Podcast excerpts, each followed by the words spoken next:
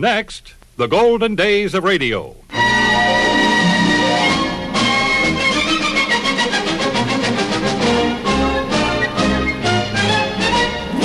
This is Frank Bresee inviting you to join me for the golden days of radio. Great moments from radio programs of the past, headlining some of the world's most famous personalities. On this program, we are featuring Howard and Sheldon, Steve Allen, Kay Kyser and Ish Kabibble, Fanny Brice as Baby Snooks, a visit with Jack Armstrong, the All American Boy, plus a comedy episode with Jonathan Winters.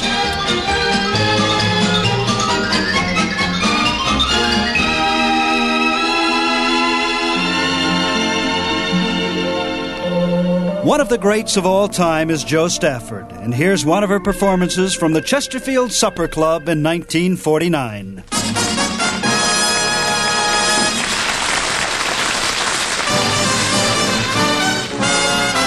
The day with a sunny smile. Here's the way to be in style. Powder your face with sunshine. Put on a great big smile. Make up your eyes with laughter. Folks will be laughing with you in a little while. Whistle a tune the new day. Gloom never was in style. In a while, never a blue day. The future's brighter When hearts are lighter, so smile. You'll be in style. Try to be nice, take my advice, be happy. Just smile.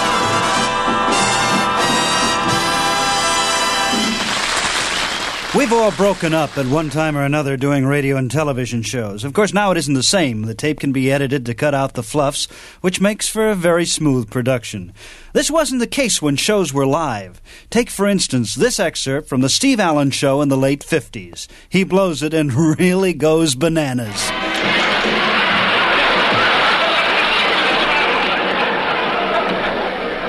Good evening, this is your old Indian sportscaster.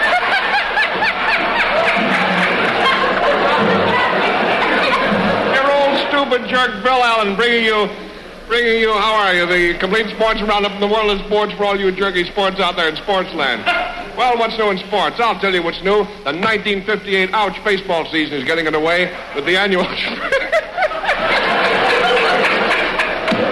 night, folks.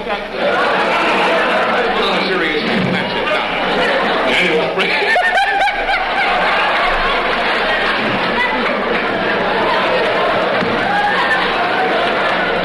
Seriously, all right, here we go. Now.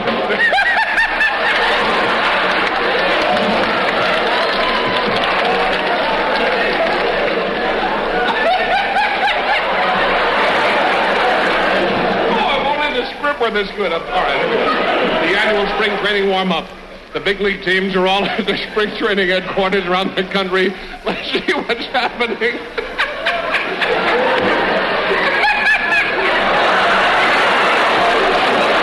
And I give you Bill Allen's baseball scoop. Scoop! You're a better man than I am there. St. Petersburg, Florida. The New York Yankees have finally given trying to sign up the Yankee rookie holdout, Lefty Gerber. Lefty's been holding out since 1921. now we're in trouble. All right.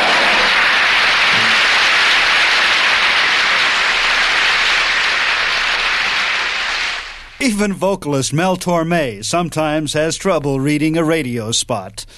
This is Mel Torme. In case you haven't heard, the Freedoms Foundation at Valley Forge, Pennsylvania, would like to know your answer to the question freedom, privilege, or obligation? So give it some thought, will you? Then write down what you think in 500 words or less and mail your letter to the Freedoms Foundation before the 1st of November. Could you bring some bread and a free trip to Washington, D.C.? Oh, Oh, just they can pick it up. how stupid. And everyone's AFRTS favorite, Barbara Randolph, is not immune to vocal foul ups. He was a legend in his own time. He brought six shooters, stallions, and Indians into the music halls of the East Coast and the theaters of Europe. To many, Buffalo Bill Cody was all they knew of the West. and it was sometimes hard to find the real man behind the legend and drama of his Wild West show. Today in Cody, Wyoming, a 12 foot bronze statue of Buffalo Bill on his horse stands to remind the thousands of visiting each year that it. Oh, wow. This is ridiculous. One of the great stars of our time was Fanny Brice. Barbra Streisand played the part of Miss Brice in the film story of her life, Funny Girl. And she was indeed a funny girl. In the 30s and 40s, she had her own radio show on which she played the lovable child baby Snooks. From her program of March 5th, 1948, here's Hanley Stafford as Daddy, with Arlene Harris as Mummy, and Fanny Brice as Baby Snooks. Wait. There's a rap on the door. Rap, rap, rap. Aha! Who is it? How should I know it's your story? All right. The door opens, and there's a little girl standing there. A little girl? Yes. And why, Snooks, she looks like you. Is she carrying a teddy bear? Yes. Take another look. Snooks, you don't get it. He don't get it either. Oh, what's the use? Yeah, why don't you give up? No, you listen to the Yeah, rest of the story. Go on, give up. So you come in and give the boy the little teddy bear. The boy's delighted. His father is so happy to see his son smiling again, he goes out and gets himself a job. He works hard. He prospers. He gets a lot of money. He's rich. Hooray! Isn't that wonderful? He's got money. And it's wonderful, isn't it? Yeah. Now his father can buy him a teddy bear. Snooks, it's such a simple thing I'm trying to teach you. It's better to give than to receive. Better to give than receive? Yes. And Snooks, baby, there's one thing I want you to do for me. What is it, little daddy? This afternoon, I want you to take a little walk. Mm-hmm. Go over to the other side of the railroad tracks. Pick out a poor family. And then see if you don't feel like bringing some happiness into their home with a simple little gift. All right, daddy.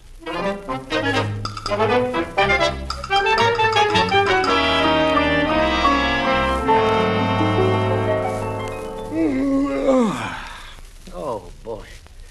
I'm so full of dinner, I'd like to stay here and go to sleep instead of going out tonight. Well, I feel the same way, Lancelot, but we made the date. There's nothing we can do about it. Oh, by the way, what did Snooks do today? I'm interested in finding out whether that talk I had with her this morning did any good. Well, I was out most of the day myself, but when I got back, Snooks kept filling my ear with talk about people in the poor section of town. Oh, good. Then my little talk did have an effect on her. I wanted her to give the teddy bear to some needy person, so I told her to take a look at the people who can't afford to buy food and clothes. Well, the way prices are today, she didn't have to leave the house. Well, at least she got rid of Oscar. Good heavens, it's 7.30. We'd better start dressing. Yes. I think I'll wear my new white shirt. Vera, where's my white shirt? It isn't here. Vera, I'm talking to you. Lancelot, have you seen my nylons? Yes, I'm wearing them. Where's my shirt? Uh, don't be so funny. All my nylons are gone. You can wear another shirt. Oh, what other shirt? They're all gone. What? What's going on here? My blouses are gone. My ties are gone. My girdle is gone. So is mine. Look in the closet, Vera. It's stripped. Oh, we've been burglarized. How, daddy? Ah, don't bother me now, Snooks. Oh, I'd like to lay my hands on the person who took those clothes. Goodbye, daddy. Come back here, you. You didn't have anything to do with the disappearance of those clothes, did you? Well, did you? Daddy, let me tell you a story.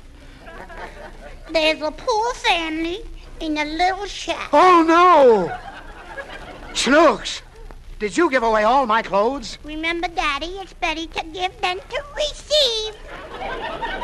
Well, just bend over and receive what I'm about to give you. Wait, Daddy. When I got to that shack, the people had nothing. No food. They hadn't eaten in days. Then I gave them your clothes. The father was so happy he ran out of the house, and when he came back, his arms were full of food, and he had money, and everybody was so happy. Oh, really? Really. Did he. Did he get a job? No. He stole your clothes. Oh. Snooks, look what you've done. The closets are bare. At least you could have saved something. oh, I did. You did what? Ask my teddy bear.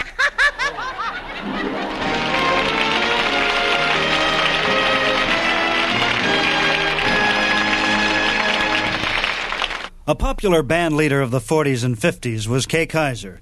Paul Mosier, his publicity manager during those years, tell me that his radio show, The College of Musical Knowledge, ranked as one of the most popular programs to ever broadcast from Army camps.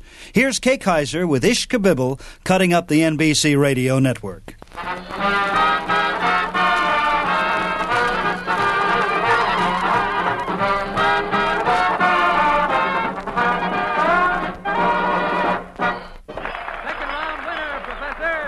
Yes, sir, the second round winner, and he is. Just a second, Professor. I got a love story here in regards to which I would like to read same. A love story. Well, did you write it, Ish? No, no, that there now girl I've been running around with. Oh, you mean that gay Fay from Monterey? No, that sad sack from Frontenac.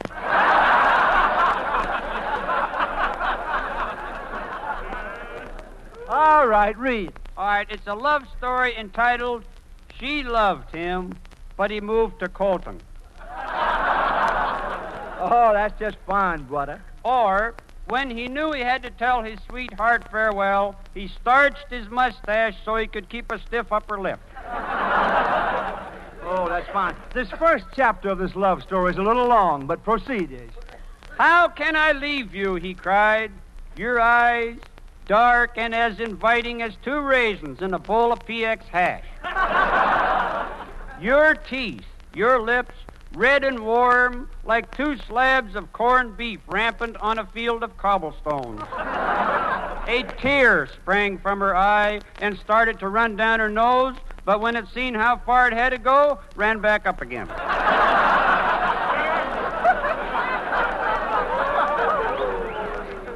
Kiss me, she pleaded. He bent forward, and just as their lips touched, there was a terrible explosion. Explosion? Yeah, she was chewing bubble gum, and he had a toothpick in his mouth. Go on, get him out of here. Oh, man. Two of the funniest stars on radio enjoyed a great deal of success with their morning wake up show. They were vaudeville comedians who brought their talent and their wit to radio with hilarious results. Here's Tom Howard and George Sheldon. Good morning, Ford. Good morning, Tom. Good morning there, George. Good morning, Ford. Good morning, Tom. What's good about it? Uh-oh, uh-oh. Somebody got up out of the wrong side of the bed this morning. Yeah. What's the matter? Did you get up with a grouch? No, she got up ahead of me. Oh, you better be careful. Don't let your wife hear you call her a grouch. Uh, she don't scare me. I told her this morning I was going to leave her. You told your wife you were going to leave. What'd she say? Nothing. She was very nice about it. She just took me gently by the arm and broke it. Say, Tom, I thought you and Hattie got along swimmingly. Yeah, but she uses an overhand stroke and I do a crawl. I see. See what I mean? Yeah, I got it. George, I'll never forget the day I got married. No? And I'll never forget the day I regretted it. Yeah.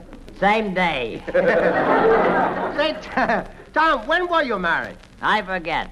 All I know that the day before I was the happiest man in the world. That's all I remember. Did you get married in a church? No, we were married by a justice of peace. Mm-hmm. Yep. And there's been no justice and no peace ever since. Well, you talk, Tom, like you don't like married life. Marriage is just like a horse race. A horse race? Yeah, you never know what two bucks will get you. Tell me, Tom. Tell me, what's wrong with marriage? Oh, I gotta do all the housework. I wash the dishes, I wash the windows, I wash the floors. What about the maid? She washes herself. From what you say, you and your wife fight an awful lot. Well, she does all the fighting. Yeah? I should have been suspicious the day I married her. Why? I had trouble getting a ring over a brass knuckle. well, why don't you assert yourself, Tom? Are you a man or a mouse? I'm a man. My wife's afraid of a mouse. How long have you and your been wife fighting like this? Fifteen years? How long you been married? Fifteen years? well, into every lifetime, a little rain must fall. yeah, but my, I married a cloudburst. Yeah? Take last night, for instance. I got home a little late. I was sneaking into the house very quietly when she hollered downstairs, Is that you? Huh? I said, Sure. Who were you expecting? she said, What time is it? I said, 12 o'clock. Just then the cuckoo clock cuckooed three times. So I had to stand there and cuckoo nine more times. But, Tom, you shouldn't talk about marriage. Marriage is a serious word. It's not a word, George. It's a sentence. Well, I got to be getting back to work now. Yeah, where are you working now? I'm a sailor in a matrimonial bureau. A Sailor in a matrimonial bureau. Yeah, I tie all the knots. Those of us old enough to remember radio remember, I'm sure, the all American boy Jack Armstrong. With his Uncle Jim and his two friends Billy and Betty Fairfield, Jack fought crime and criminals for almost two decades. Here's a portion of one of their episodes. The date, May 6th, 1942. Jack Armstrong, the all-American boy. Wave the flag for Hudson High, boys. Show them how we stand. Ever shall our team be champions, known throughout the land. Wheaties, Breakfast of Champions, bring you the thrilling adventures of Jack Armstrong, the all American boy. The enemy agent Lazaro is coming out of the palace of the Hayami.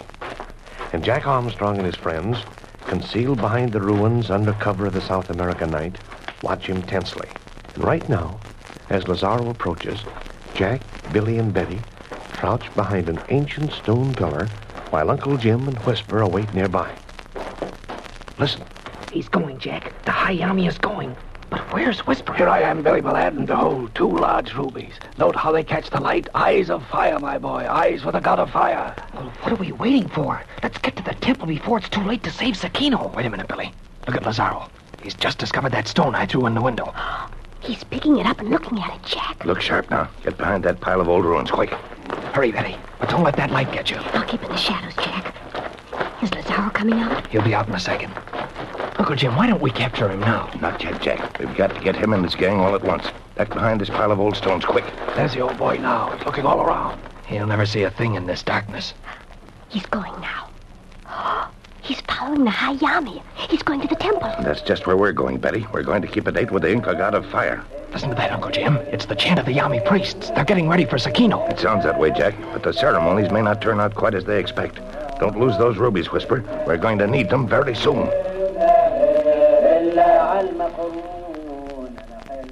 Boy, things are soon going to hum in the temple of the god of fire. But say, there's only one way to get to the god of fire, and that way is mysterious and dangerous. There are tense and thrilling moments ahead for Jack Armstrong, so listen in, all of you, at this same time tomorrow for another thrilling episode of The Lost Inca City with Jack Armstrong, the all American boy. Have you tried Wheaties? They're whole wheat with all of the bran. This is Franklin McCormick saying goodbye until tomorrow for General Mills, makers of Wheaties, Breakfast of Champions, who have just presented another episode of Jack Armstrong, the all American boy. In 1968, television viewers were treated to the comedy of Jonathan Winters. His weekly show sometimes featured a spoof of the Jack Armstrong program. With Jonathan Winters as Jack and Cliff Arquette as Uncle Charlie, here's. Jack Armstrong. Jack Armstrong, Jack Armstrong! the all American boy.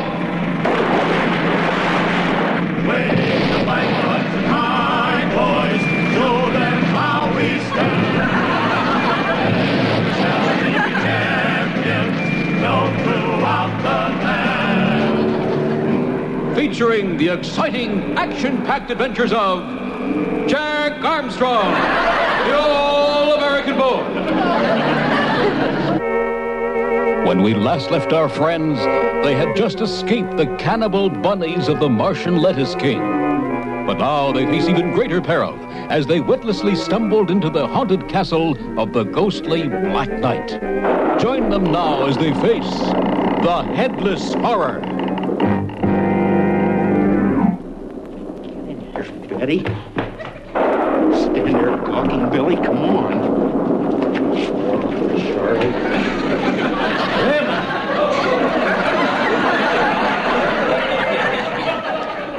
Hey, the old compass is right on the beam, Jack. Where are you? I'm right here. Oh. I'm right here, Uncle Charlie. Pay attention. This is a scary place. Well, listen. According to my compass, we just reached the Save a Wino soup kitchen. That isn't a compass. You dinglebrain. It's just a rum-soaked Girl Scout cookie. No wonder Magnetic North is a raisin. I warned you about this.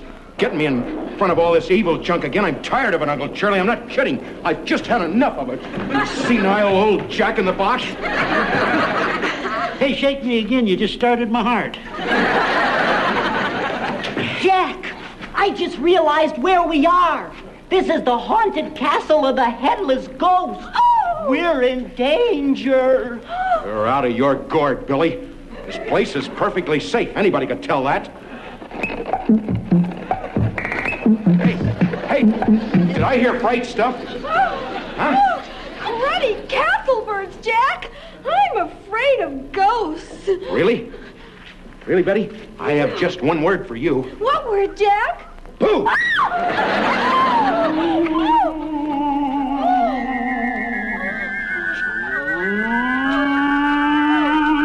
is that terrible thing? Huh? Oh, my gosh. Pre-sweet and pig knuckles. Was that a ghost, Uncle Charlie?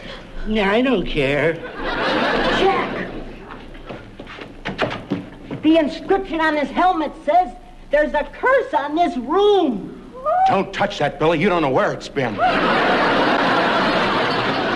the curse said the ghost walks tonight.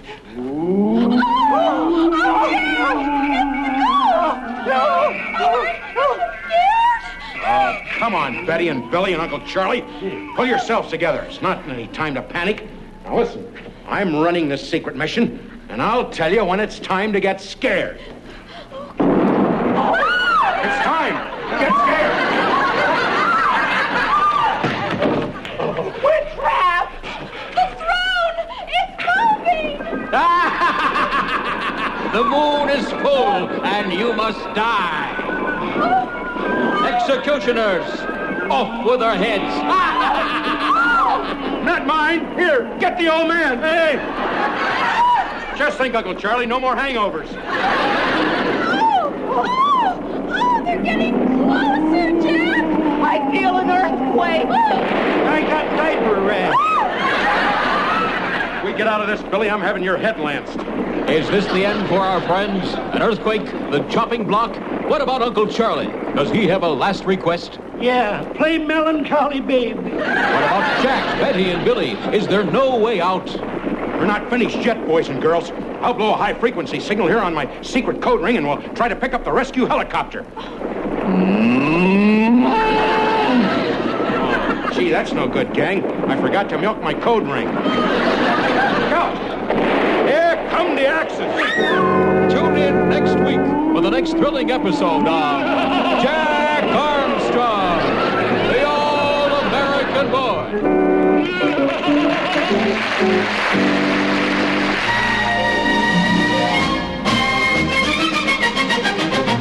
Well, that wraps up this edition of the Golden Days of Radio. This is Frank Bresee in Hollywood, California, inviting you to join me next time for more shows and personalities from radio's golden days on this, the American Forces Radio and Television Service.